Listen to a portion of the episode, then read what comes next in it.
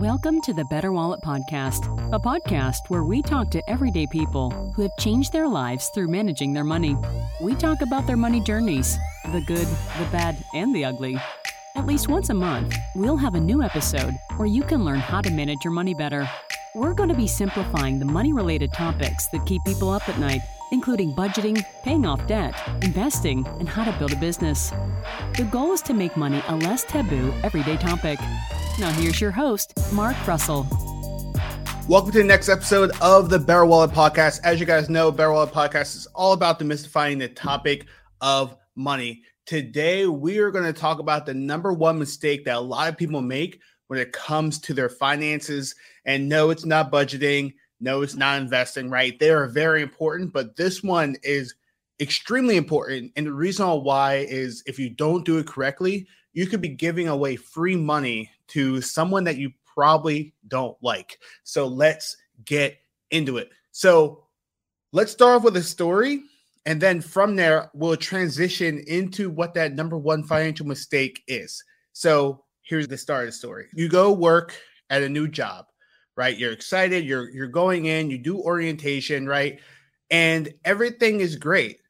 And then they hand you a packet from HR from the benefits office and they say, John, or whatever your name is, you now need to set up your 401k.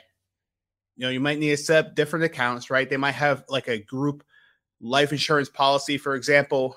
And when you are going, you're filling out these documents, they're going to ask you a really important question that you'll likely overlook because they don't circle it, they don't highlight it, right? They're not telling you to pay any special attention to it. So if you're like any normal human being, you probably will either omit, as in like you don't actually fill out anything in this area, or you'll completely, you know, just put someone in there that, you know, is top of mind, right? And that is the beneficiary section. Why is that important? So again, let's go back to the story. You go, you fill it out, you put in your current husband, for example your current husband he's great right? Like there's no problems everything's dandy. You fill him in and you say okay well if i were to pass i want to make sure my husband current husband or current wife whoever it might be receives that money from my 401k from my group life insurance policy whatever it might be and everything is great. Here's what normally happens. Well in a situation where things go awry you go, you set that up. Life goes on, right? We're busy. We're starting this new job. Everything's great. The kids are growing up. And then next thing you know, maybe you go through a divorce, right? Divorces happen, you know, like it, it happens more often than none when it comes to marriage. And when that divorce happens, you're not thinking about your 401k for the most part, right? You're not really thinking about who the beneficiaries are on your 401k. So what happens? You go through that divorce, the financial turmoil that comes with divorce, the mental turmoil that comes with divorce, right? There's a lot that goes along with that. And you're not really thinking about your 401k, right? So if there were an unfortunate situation where let's say you pass away and then you know the judge or the executor or the estate planner i should say like they're looking at your estate so here's a question I want you to ask yourself. If you were to pass away, your ex-husband is still on your 401k or group life insurance policy as the beneficiary, who gets the money in that situation? Some of you guys might be like, oh, my kids, oh, my mom and dad. Your ex husband's going to get that money. Your ex wife is going to get that money. Why? Because you list them down as a beneficiary and you did not change it when there was a major event that happened within your life. When I used to be a financial advisor, this was the number one mistake when it came to estate planning, right? Planning for your estate, planning, unfortunately, for a, a situation where you could potentially die, right? And we need to figure out where we're going to actually allocate that money to different beneficiaries, like who should be getting the money at the end of the day, right? So a lot of times we think about the estate of, you know, Michael Jackson, you know, these celebrities out there you think of like Tina Turner, you think of Elvis Presley, right? these are very public situations that happen with celebrities because they want to figure out the estate plan wants to figure out where this money is going to be going. It could be really messy if you do not have the right designations, being a beneficiary, right? So I'm going to get off my stepping stool with that, but it's extremely important to update your beneficiaries. Here's another question. Let's say you have your ex husband as the beneficiary, right? And you end up passing away. And let's say you have a trust or you have a trust designation, or let's say you have a will and it says, well, all my money needs to go to needs to go to my parents or needs to go to my sister, right? Who gets the money in that situation? You might be thinking, hey, like it has to be the trust. You know, the money should go to the trust, right? It's written in. I paid for all this money to, you know, have this trust written up. You might be thinking, oh, the will should supersede or trump the benefits designation. That can be further from the truth. The person who's going to get the money is the one who is listed as a beneficiary on your 401k. And I'm saying 401k, 403b, TSA, whatever you might be using. So that's why it's really important because what the financial advisor is going to do or what the judge is going to do is ask a very simple question Who is the beneficiary on the account? And without a doubt, they're probably going to transfer all that money to the person that you had listed, unless something catastrophic happens or there's a significant reason on why it should be going to someone else. So that is why it's really important. So you might be asking, Marc, okay, this is great. Perfect. I know I need to update the person who I designated as a beneficiary, but who should I designate? Right? Things you want to think about. You want first and foremost to think about someone that you would actually want to give that money to, right? So if you and your Uncle Joe aren't on good terms, you probably shouldn't give it to your Uncle Joe. If you and your mother or dad, you guys really don't really vibe with each other, maybe you're estranged, right? If you're in that situation, then maybe you don't want to give it to your mom or your dad right? You need to think about someone that you trust, someone that you want to give that money to. And then I think also, really importantly, you want to give it to someone that could help take care of your estate. If you're in a situation where you owe different bills, right? Like there's certain expenses, right? They could take the money from the 401k in order to pay for things like funerals and late bills that you have to pay or debt that you might unfortunately have like after you pass away. So you want someone that you would trust to go about, you know, doing that and doing it in the right manner. So another question that I get all the time is, hey, how about I label my minor children on that? You don't want to do that. There's a lot of different reasons on why you want to do that, but the big reason is because they are not an adult, right? So if you're putting down a minor ch- a child, like let's say you have a five year old, if you are listing them down as a beneficiary, likely that's not going to uphold in court. Frankly, the Fidelities and the Vanguards of the world that tend to have 401k assets and the 401k platform that you might be using to set all this up, they should ask you, how old is this person? And likely they probably won't give you the option to actually put that person down. That's going to be the first line of defense. But if you are able to put that down, do not put a minor child. You're better off having that person be a trust, right? You could set up a trust and make that the beneficiary of your 401k or really any of your assets, right? So when you were to pass away, that money then goes into the trust. And from there, it gets dispersed to whoever you write into the trust. So that is extremely important. Again, let me reiterate all this. When you are setting up your 401k, you want to make sure your beneficiary is the person that you really want down. It shouldn't be your ex husband. It shouldn't be your ex wife, unless you really like them, right? Like you, guys maybe like divorced and you guys you know you say, hey, like we're better off this way, but we want to stay friends. But then you guys are really close still. That's probably the only situation where I would like continue to put down an ex wife or ex husband. Otherwise, you probably want to remove them out of that, right? So from there, also, let me put this in here. You want to also tell them that, right? So if you put down someone, let it be your Uncle Joe, your mom, or your dad, I think it'll be worth a text or a call and just say, hey, like I put you down as a beneficiary. I'm sure they're not going to complain about it, but it's going to be really important that you go about doing that.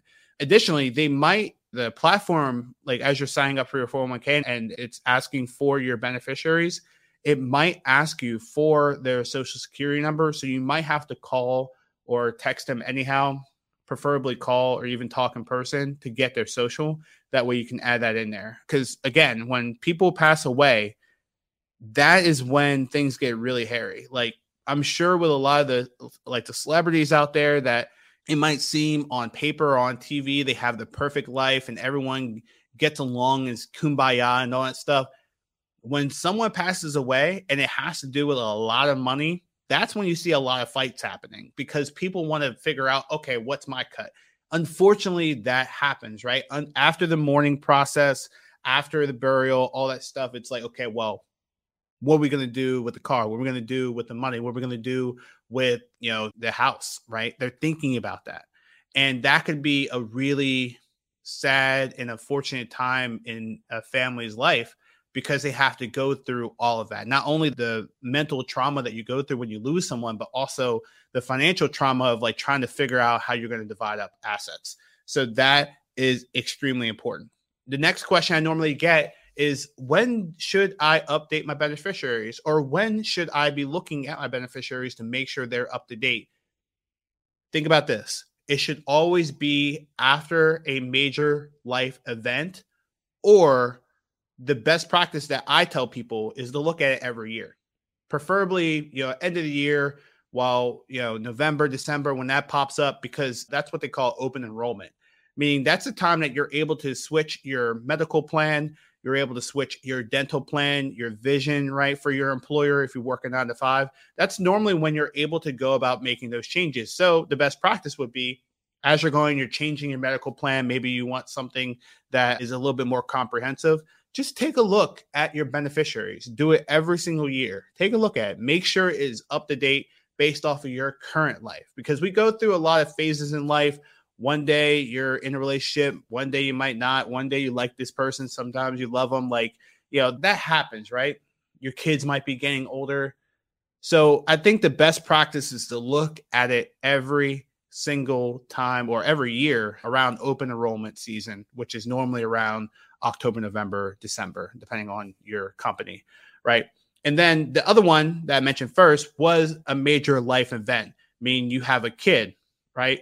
you shouldn't list the kid as a beneficiary, but it's a, a consideration where you might want to put that money. Maybe you're more trusting of someone who is a really, really close friend to make sure that the money's going to the children versus someone that you originally had who only you only really trust them to make sure that you're taken care of, right? So in that situation, you might want to make a switch. So having a child going through a divorce or going through a divorce after divorce, when you get remarried, right? These are all major life events. Maybe get a home, right? You want to think about who the beneficiaries are for, again, your life insurance. So, again, like go look at it after every major life event and at least annually, assuming that you don't have life events annually, which you probably don't. That's the time that you want to be looking at your beneficiaries for your 401k, for your group life insurance policy, whatever it might be. Those are the times that you want to look at your beneficiaries because, again, if you do not update your beneficiary, that money is going to go to someone that you probably don't like. it could be an ex husband, it could be an ex wife, you know, it could be someone that you don't have a personal relationship with anymore right? So that's the reason why you want to go about updating it because if you don't, you're just passing that money on to them.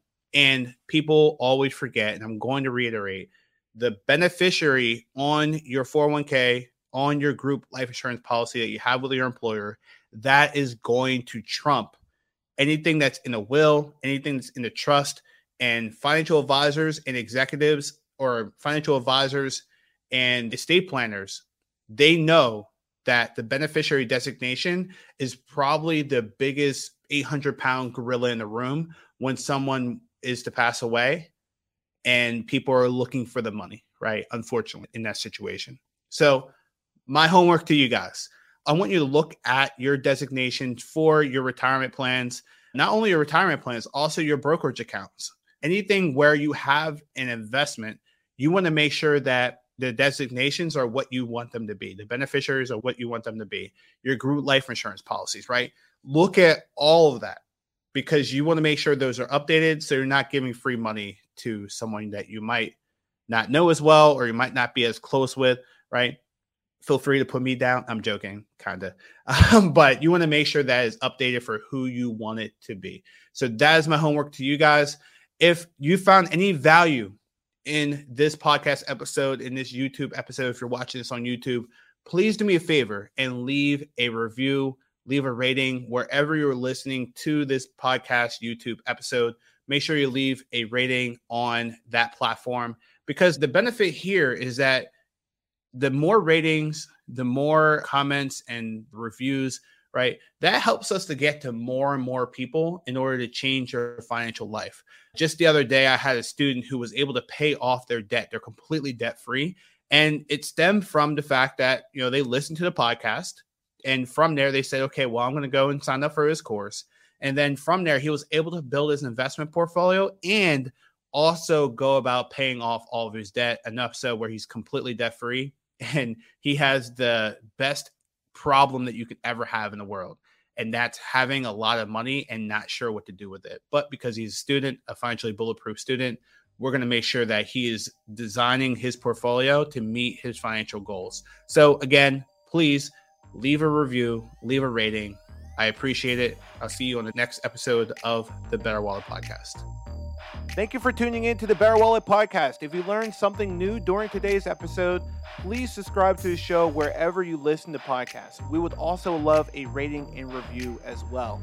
In closing, remember the goal is to live a better life through taking control of your money. We want our money to work hard for us so we can live the life that we've always imagined. I'll see you on the next episode.